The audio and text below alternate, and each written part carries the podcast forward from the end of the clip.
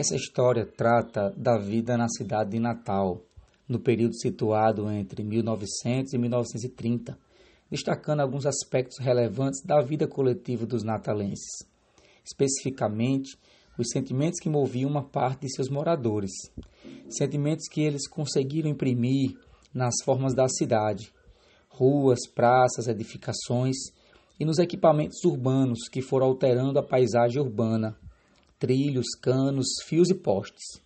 A cidade vivia uma atmosfera de esperança, de renovação, de imensa excitação e curiosidade.